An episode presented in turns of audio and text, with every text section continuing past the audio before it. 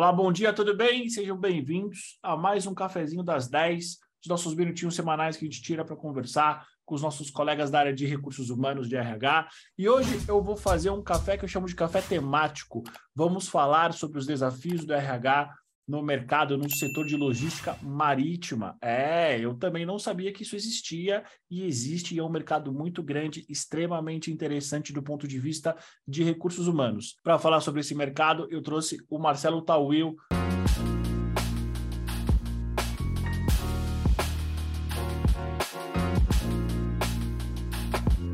Marcelo, bom dia, como é que você está? Bom dia, tudo bem, Eduardo? E você? Estou ótimo. Marcelo, para quem não te conhece, quem é o Marcelo Tawil no mercado de RH? Eu sou um profissional de longo, de longa data em RH. É, na realidade, eu, eu não sou nem, na, a minha formação nem veio da área de humanas. Eu sou um profissional, eu sou um administrador de empresas que acabei entrando, tendo uma oportunidade muito cedo na área de RH e me encontrei, me apaixonei nessa área e segui carreira nela.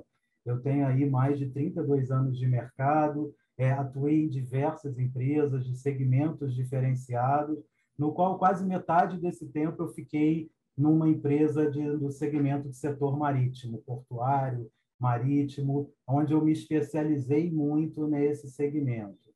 Eu sou um profissional generalista em RH, eu tenho toda a experiência em todos os subsistemas de recursos humanos e ainda acumulei ali a parte de comunicação e a parte de diversidade também, que foi um grande presente. Daria para a gente fazer um outro café só para falar de diversidade. Né? É, e com a luz disso, né, eu construí aí agora recentemente venho construindo uma nova carreira que é a carreira de consultor de recursos humanos, no qual estou tendo aí experiências muito ricas nesse segmento e me especializando muito ali em hunting, em processo de, de captação de profissionais, né, em planejamento de carreira, mentoria, coach, e a parte toda também ali de diversidade, gestão, dentre outros segmentos. É isso, né? Esse é o Marcelo Tauil em RH. Muito bom, Marcelo. Marcelo, para quem não conhece, conta um pouco do que é esse mercado de logística marítima,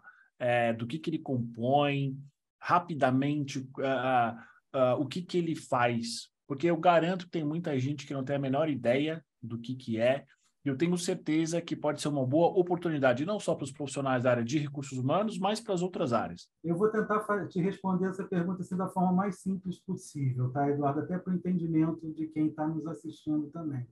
É, o, o, o, segmento portuário, né, ele, ele, o segmento marítimo, ele é muito segregado. Então, ele tem uma cadeia de logística que vem desde o do armador, que é o cliente final, que são esses mega navios que você vê aí por toda a costa brasileira, né? navios diferentes é, formatos, tamanhos e diferentes cargas. E a parte marítima ela é dividida em apoio portuário, apoio marítimo e o apoio de um depósito, um repositório de carga. O que seria exatamente cada um deles? Quando a gente fala de apoio portuário, é toda a manobra que é feita com os navios para atracação e desatracação. Isso é por lei, né, por uma lei da Marinha, obrigado, nenhum navio atraca e desatraca sem o apoio, por exemplo, de um rebocador de manobras. E toda essa cadeia é voltado para esse, pra, somente para esse nicho. Né? Ele, ele atraca, desatraca, faz manobra e coisas dessa natureza. O apoio marítimo, né, que ele já vai mais para alto mar, ele é muito voltado ali para apoio à plataforma de petróleo, por exemplo. Então, são os navios que levam insumos às plataformas de petróleo e eles ficam dando apoio a essas plataformas. Eles já entram em alto mar. E são navios com escala mais ou menos aí de, de 24, 18, né? depende da variação da empresa. E tem toda a parte de, de apoio em terra. Esse apoio interno ele tem o segmento de armazenamento, que são todos os, os, os armazéns de containers, são todas as, as, as, os setores alfandegários que a gente tem e tudo mais, que é onde desembarca as cargas, que a gente chama de terminais de container. Tem a parte toda de agenciamento marítimo. O agenciamento marítimo ele também é um segmento super importante, porque uma vez o navio chegando, por exemplo, em águas brasileiras, ele, ou não, não somente no Brasil, mas em qualquer lugar, ele é obrigado a contratar um agente marítimo que se responsabiliza por todo aquele navio, desde a sua carga até os seus tripulantes. Isso é um, algo, um trabalho muito importante e que faz parte de toda essa cadeia. E tem o navio do armador, que, é um, que são os navios que a gente chama de longo curso. Esses navios são eles que provêm toda a costa, entram por toda a costa e provêm todo é, o país com os insumos que eles trazem, que pode ser desde uma carga de grão até um, um navio só com carro importado, enfim, tem de tudo que vem aí como carga de logística por mar.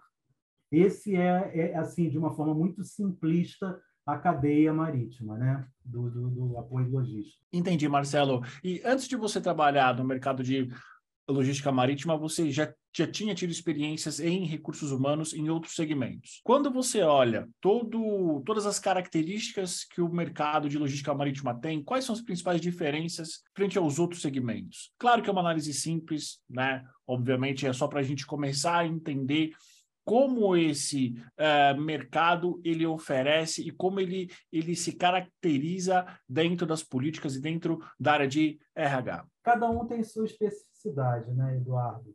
Mas é, o segmento marítimo ele realmente é um capítulo à parte. Ele é muito diferente de tudo, né? Eu tenho uma história de mercado financeiro, de telecomunicações e acabei aí nesses meus últimos 15 anos é, atuando nesse segmento marítimo. É, Existem alguns fatores muito, muito peculiares desse segmento e que impactam diretamente nessa agenda de recursos humanos. Né?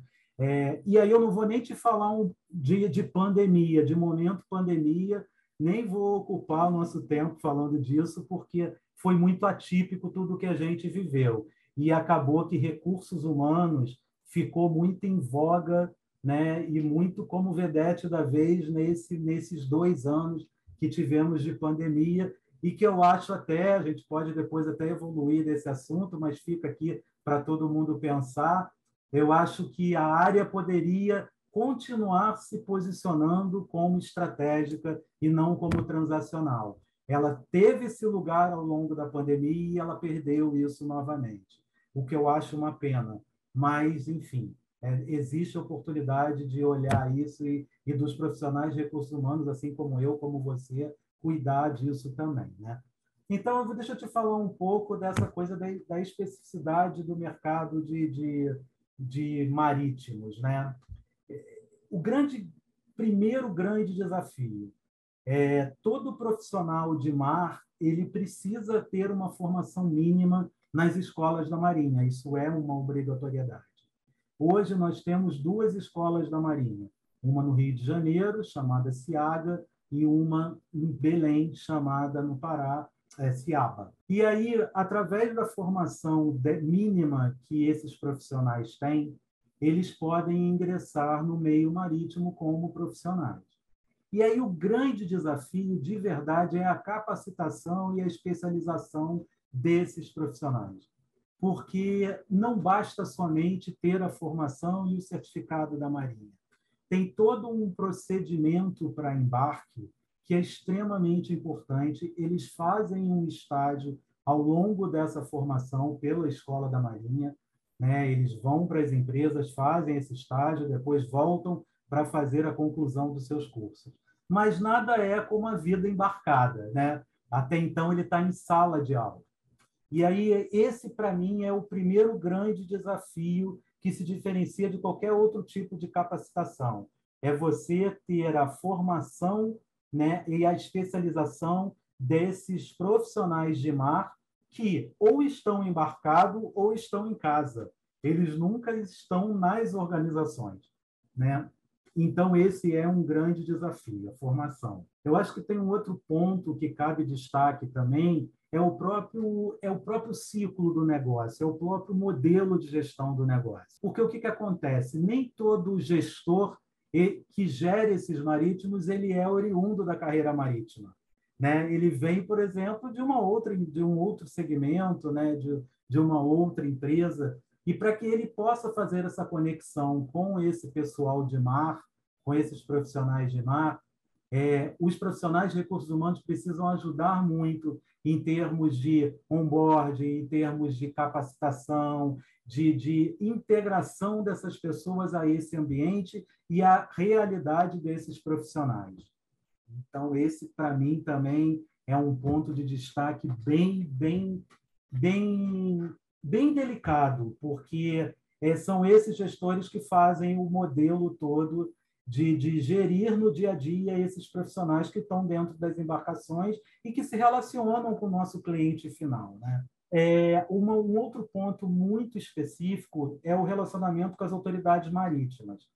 Né? Não temos como atuar e fazer tudo bem feito se a gente não tem uma boa relação no mercado. Não somente com os concorrentes, né? mas também com essas autoridades. Quem são essas autoridades? Pró a própria Marinha, né? as capitanias dos portos, por exemplo, que são extensões dessas escolas da Marinha também, elas também fazem formação desses profissionais, o que nos ajuda muito. A gente não fica preso somente às escolas do Pará e do Rio de Janeiro. Né? É, nós temos os práticos, que são profissionais né, super importantes nessa cadeia, que precisam ter os relacionamentos é, é, também de negócio e comerciais com as empresas. É, então, todo esse relacionamento ele precisa estar muito pautado e muito estruturado na organização para que os profissionais prestem um bom serviço a essas autoridades marítimas. E nada melhor do que a gente trazer essas autoridades para conhecerem o dia a dia desse nosso segmento e dessa atuação desses profissionais dentro das empresas. Isso dá segurança, inclusive, para eles, né, que atuam nos chamando, né, do, relacionando com a gente, como dá segurança também para os nossos profissionais. Tá? É, eu acho que tem um outro ponto também muito importante, que são é, é a concorrência, a entrada de novos players no mercado. Né? E aí a concorrência é uma concorrência como qualquer outro segmento. A questão é que a gente tem gigantes entrando, né, e, e de estruturas inclusive internacionais, né, num mercado que hoje a gente está tá, tá bem tá bem ocupado, bem saturado. Isso está fazendo com que as empresas se, se dividam, façam parcerias importantes, né, para que possam dividir esse share aí da melhor forma possível. Um outro ponto muito relevante que faz com que você se destaque, e tudo isso que eu estou te falando, Eduardo, tem como plano de fundo recursos humanos. Nenhuma dessas ações não tem ali uma vertente de RH que tenha que botar a mão para contribuir, né? A outra é a tecnologia dos ativos, né?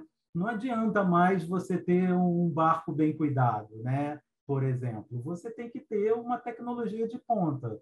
Né? A gente hoje está caminhando para tecnologias autônomas, hoje a gente está caminhando com, com emissão de, de dióxido de carbono zero. Então, assim, tem embarcações aí já super modernas, de todo tipo, de é, menores e com motores muito mais potentes. Então, manter essa tecnologia dos ativos sempre bem aquecida e junto à concorrência também é um grande diferencial. A outra questão é o processo de inovação. É, é, é, todo esse segmento ele é muito tradicional. Ele já é de muito e muito tempo, e de muito e muito tempo ele funcionava dessa forma. Inovar hoje é mais, é mais ou menos uma condição, né? não é mais uma opção. É, a gente precisa inovar. Então, buscar metodologias ágeis e simples facilitam muito nesse processo de gestão, nesse processo de construção da estratégia para alcance dos resultados. E, por último, é aquele binômio, né? eficiência em custo versus a superação dos resultados. Né? Fazer esse, essa balança funcionar de uma forma produtiva, remunerando os acionistas, é muito desafiador num mercado tão competitivo quanto esse. Então, o que, que faz a diferença? São as pessoas, de fato, que atuam nesse segmento. É a formação que elas têm, a capacitação que elas têm.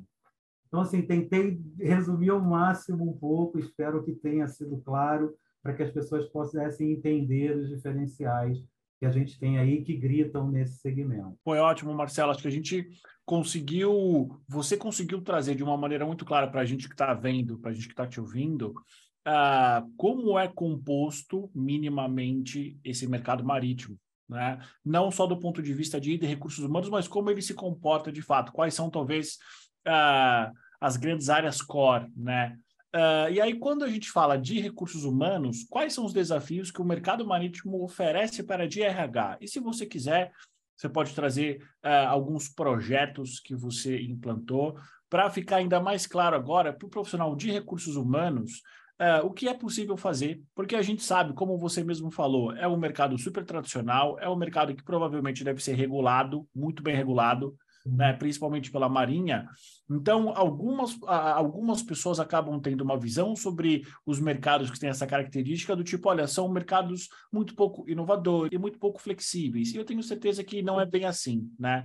Então, você consegue trazer para a gente, do ponto de vista de recursos humanos, quais são os desafios que o mercado marítimo traz e o que, que ele oferece e o que, que ele possibilita? Tem, tem. Posso te falar, falar para você e para quem está nos assistindo algumas coisas é, que eu tive o privilégio de participar e desenvolver com a minha última equipe, que passa um pouco por essa questão da inovação e de que é possível, sim, a gente fazer diferente sem comprometer em nada o negócio ou o resultado, muito pelo contrário.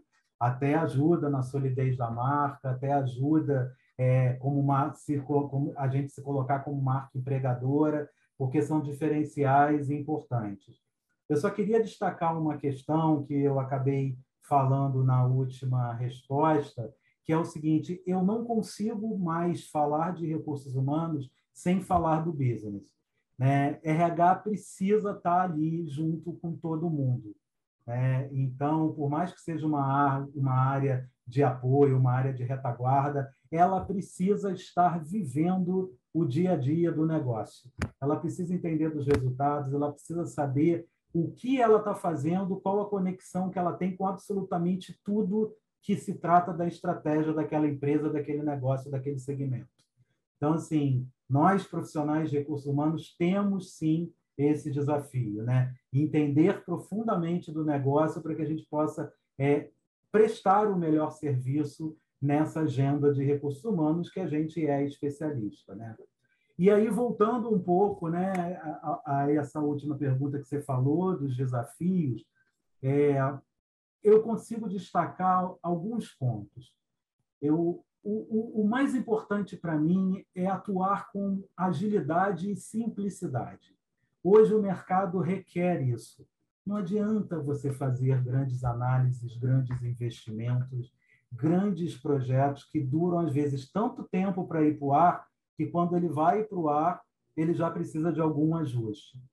Então, eu, tive experiências com metodologias ágeis é, muito, muito significativas, porque aí você faz o seguinte: você pega um, um, algo específico que você queira, você desconstrói aquilo tenta fazer de uma forma diferente, usando todos esses, esses fatores que compõem a metodologia ágil, né? e aí se você errar, você erra pequeno também.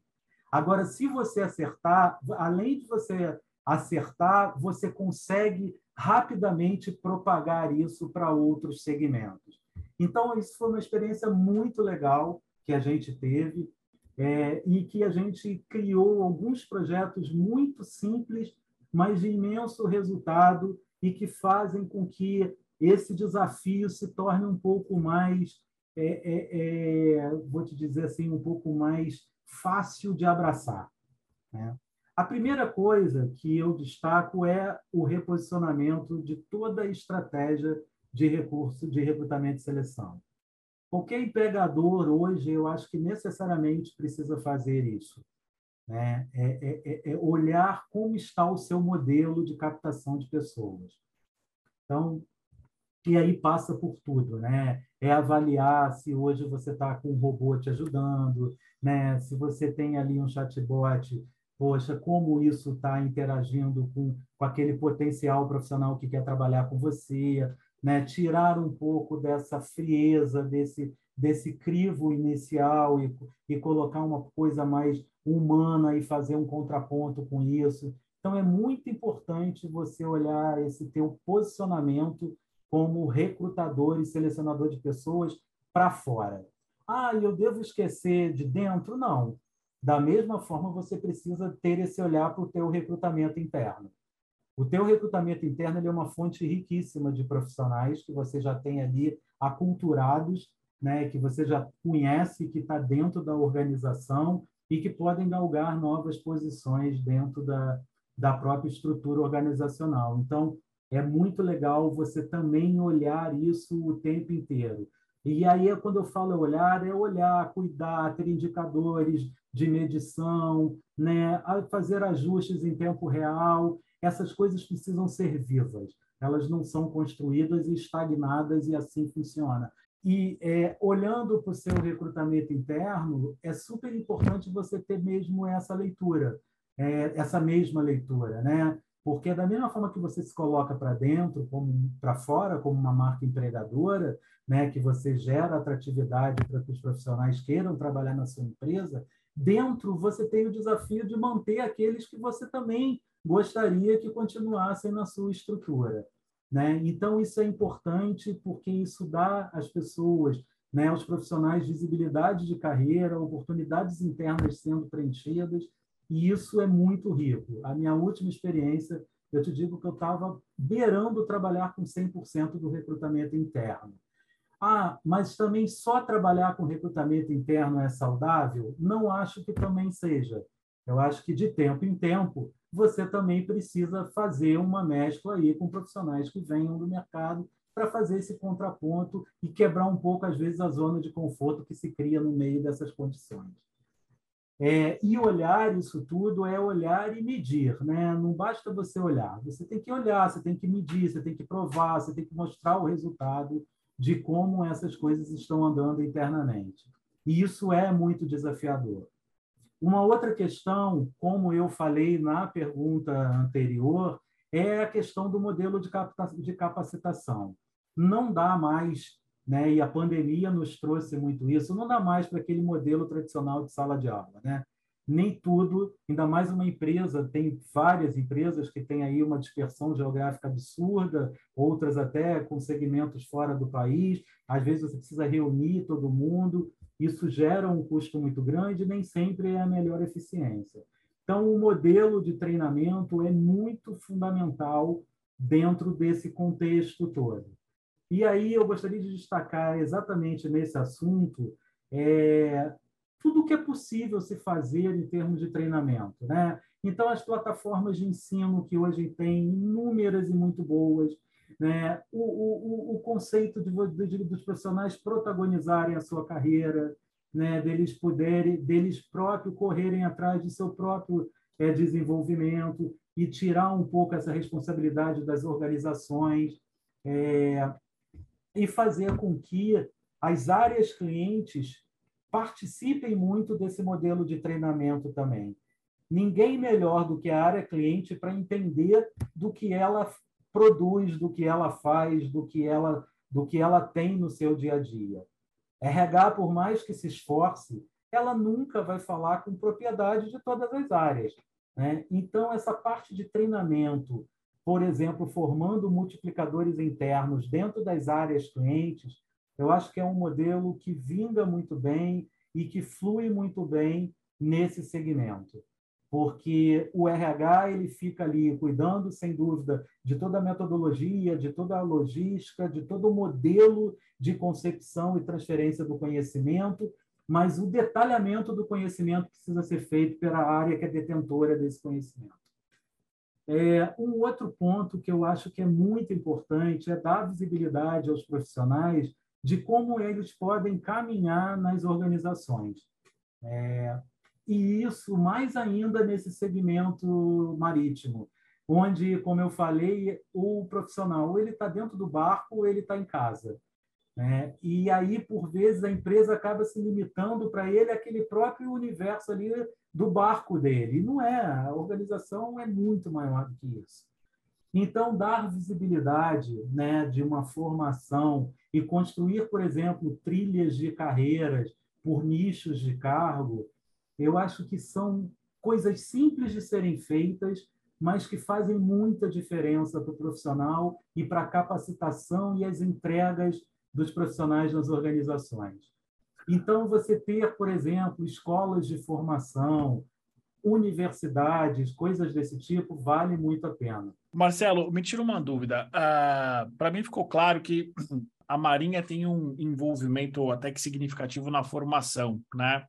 Quando você fala de trilha de carreira, tem alguma coisa a ver com essa questão, por exemplo, da instituição da Marinha ou não? Na verdade, é simplesmente é um treinamento e aí as trilhas de carreira, uh, o desenvolvimento, os cargos, na verdade, são cargos que as, são, são cargos uh, organizacionais. Então, é um pouco de duas, dessas duas coisas. Essas coisas são complementares. O que é formação técnica da Marinha não tem que se abrir mão. Ponto. E aí somos qual, qualquer empresa que atua nesse segmento vai precisar passar pelas mesmas formações. Então essa para mim é pacote fechado. Eu não tenho o que fazer ali e precisa ser via Marinha ou Capitania dos Portos, né? As escolas da Marinha ou as capitanias dos portos. O que eu estou falando aqui é tudo que, que os profissionais não recebem na Marinha, que é, por exemplo, o que um comandante precisa saber de gestão de pessoas, de liderança, por exemplo, para liderar uma tripulação dentro de um barco. Estou pegando aqui um exemplo, tá? Sim, sim. Treinar isso através das, das trilhas que você desenvolve dentro das organizações faz muita diferença. O gestor de terra que gera esse marítimo. Então, o que, que é legal ele fazer? Ele não pode fazer o treinamento técnico da Marinha porque ele não é um cara formado pela Marinha. Mas a gente, internamente, pode, por exemplo, dar um panorama para ele de um pouco do que esses marítimos veem nas escolas da Marinha com o apoio da própria Marinha. E aí também investir em toda a parte complementar de formação como gestor. É, é, profissionais que não possuem cargo de gestão, né? ele, onde ele olha ali a pirâmide organizacional e diz, poxa, eu quero ser um líder. Como eu faço para chegar lá? Então, aqui, olha, para você chegar lá, você tem que fazer esse tipo de treinamento, seguir essa trilha, ser formado, e depois você vai passar, que era o assunto seguinte que eu ia falar, para um programa de formação e sucessão de líderes. É, essas duas coisas andam muito juntas, porque é super importante qualquer organização, independente do segmento, você ter profissionais prontos para assumirem desafios é, para um step seguinte. Né? Nem sempre é, você tem tempo, ou às vezes você consegue com muita velocidade indo só ao mercado. Então, tendo essa formação interna também faz muito sentido e faz muita diferença e blinda os profissionais em termos de oportunidade de carreira interna. Então, isso também é bem legal. E o programa de formação e sucessão de líderes, né, que fala com essas trilhas de desenvolvimento de carreira e de protagonismo da própria carreira, ele tem, ele é obviamente um processo árduo que, que necessariamente segue algumas etapas, mas essas etapas, esses crivos, esses os chamados critérios de elegibilidade, precisam ser os mais simples possíveis também, sabe, Eduardo? Porque a gente vem muito de um conceito que tem que ser faculdade de primeira linha, tem que ter idioma, tem que estar formado em XPTO, tem que ter tantos anos de experiência, e nem sempre esse profissional é o melhor profissional no dia a dia. Então, eu acho que as oportunidades precisam estar para todas, para todos os profissionais, né? Então, assim, critério de elegibilidade, para mim, é o mínimo do mínimo que é necessário para o cargo. Né? Então, sei lá, tem duas certificações que não tem como abrir mão, então, olha só, o critério de elegibilidade é você ter essas duas certificações. De resto, qual a faculdade, se você tem experiência ou não tem, isso você vai ser desenvolvido ao longo do projeto. Que culmina no seguinte: você pode ingressar ou não, ou você pode voltar. Isso é randômico, você pode voltar e fazer todo o processo de aprendizado de novo, tá?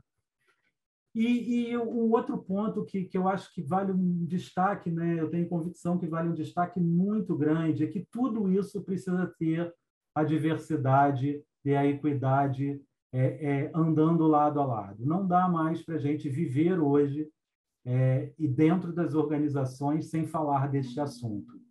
E mais do que falar desse assunto, o Eduardo, é, é, é fazer, se se propuser a fazer, fazer esse assunto de verdade. Porque se não for de verdade, for só para fazer, para ter ali uma marca, ou dizer que está fazendo, ou um modismo, ou porque o mercado está falando muito disso, melhor não fazer. Então, assim, tudo isso que eu falei aqui, todo, tudo, absolutamente tudo, tinha como pano de fundo a diversidade e a equidade.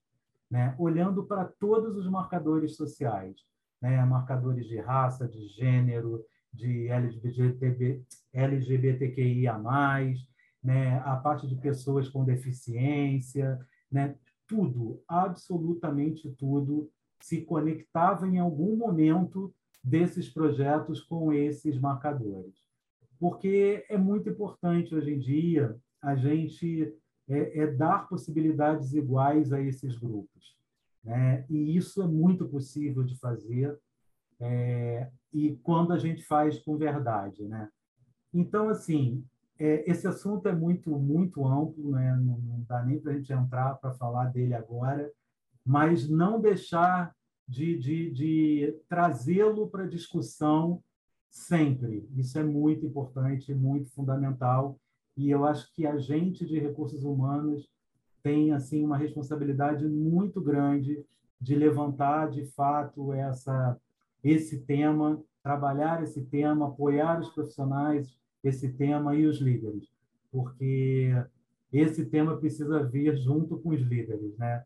se tem algo que precisa vir cascateado, é falar de diversidade e equidade. Para a gente terminar, me veio aqui uma dúvida, Marcelo. Para os profissionais de recursos humanos que têm interesse em começar a trabalhar no mercado marítimo, logística marítima, existe algum tipo de formação específica, algum tipo de treinamento que é necessário ter, uh, algum direcionamento que você dá?